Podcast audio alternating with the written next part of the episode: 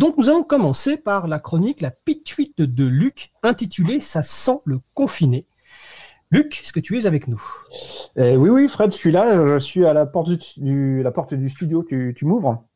Tu es à la porte du studio ? bah, Moi, oui, je suis chez moi. Oui. Pourquoi ? bah, Parce que c'est le confinement, il n'y a personne au studio. Ah, ah d'accord, là, l'émission c'est à distance, mais moi j'ai risqué ma peau pour venir, il euh, y a des patrouilles de police partout, j'ai rampé sous des barbelés et évité des patrouilles cynophiles. Euh, je voulais pas mourir de saturnisme foudroyant en pleine épidémie de Covid, ça ferait con. Alors du coup, je suis prudent, j'ai emballé mon téléphone dans du papier alu pour qu'Orange ne puisse pas me traquer. Je sens malgré ça le souffle chaud de Stéphane Richard sur ma nuque. Je suis sûr qu'il me stalk. Si j'ai pris tous les risques pour venir, c'est que ça fait trois semaines que ma vie n'a plus aucun sens. Assigné à résidence, je tourne en carré, lit, W C, cuisine, salon. Ma vie est devenue un cauchemar. Avant, je rêvais que j'avais oublié mon froc en partant au boulot. Je réalisais soudain avec effroi que j'avais les fesses à l'air. Maintenant, c'est plus un cauchemar, ça m'arrive tout le temps en vrai, et ça ne me fait ni chaud ni froid, parce que le chauffage est bien réglé. Faut dire que, coupé du reste du monde, je me laisse aller. Avec la visioconférence, le bas de mon corps n'a plus d'existence sociale. Les rares fois où je prends une douche, je ne lave plus que la partie frontale située au-dessus du nombril.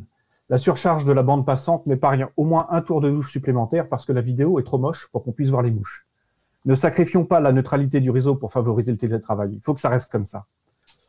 À ce propos, mention spéciale à Jitsi qui permet de choisir la qualité de sa vidéo. Je suis admiratif de voir que la user story « J'ai une hygiène négligée, mais je conserve ma dignité » est couverte. S'il vous plaît, continuez à bien faire et n'implémentez surtout pas l'odorama. La masse musculaire de mes guibolles a été réduite de cinquante pour cent à force de ne pas les utiliser. J'ai l'énergie d'un stagiaire photocopie de l'I S S de retour à la maison. J'envisage même de me faire amputer des deux jambons. Qui a encore besoin de ses membres inférieurs quand son univers se résume à un écran, un clavier et une souris ? Alors certains gardent le moral en faisant des masques, des respirateurs sous licence libre ou mettent en place des chatons. Moi, je ne sers à rien, confiné que je suis. J'ai bien réglé un truc ou deux à la maison, mais il ne faut pas être une lumière pour changer une ampoule. Et surtout, ça ne change pas la face du monde. À un moment, j'ai cru que mes chroniques apportaient un peu de réconfort à mes voisins, vu qu'ils sortent tous à vingt heures pour applaudir. Mais en fait, non, j'ai découvert que c'est destiné au personnel hospitalier, alors qu'on n'a pas d'infrastructure médicale dans le quartier. Après avoir euh, stocké des kilomètres de P Q, ils applaudissent des gens qui ne sont pas là. Cette vie, cette vie n'a vraiment plus aucun sens. Seul face à moi-même, je ne découvre que le néant. Si tu plonges longtemps ton regard dans l'abîme, l'abîme te regarde aussi, a dit Nietzsche. Mon regard plonge bien, je ressens l'angoissant appel du vide. En revanche, l'abîme ne me calcule pas. Il se refait plutôt les dix saisons de Friends, il en est à l'épisode cent douze, celui où les protagonistes discutent dans un appartement. Il y a au moins un truc qui fait sens dans cette crise. L'informatisation de la société nous évite le pire, et pas seulement de ne pas mourir d'ennui. Certains se disent que ce monde à l'arrêt est l'occasion de repartir sur des basses scènes.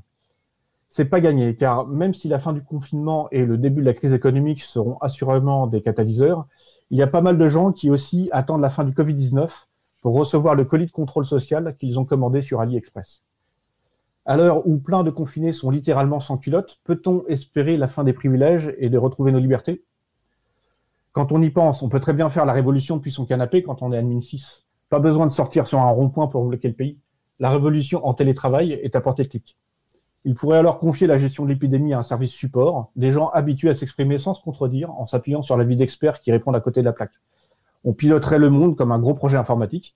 Alors, je ne vois pas ce qui pourrait mal se passer. Voilà, finalement, j'aurais peut-être dû rester confiné. L'avenir semble se jouer sur mon canapé. Bah écoute, euh, Luc, merci pour cette belle chronique et je, je me permets quand même de t'applaudir. Je vais peut-être pas le faire parce que sinon ça va faire beaucoup beaucoup de bruit sur le micro. Euh, j'espère quand même qu'on aura le plaisir de te voir au studio le, le mois prochain parce que ça voudrait dire que le confinement est, est terminé.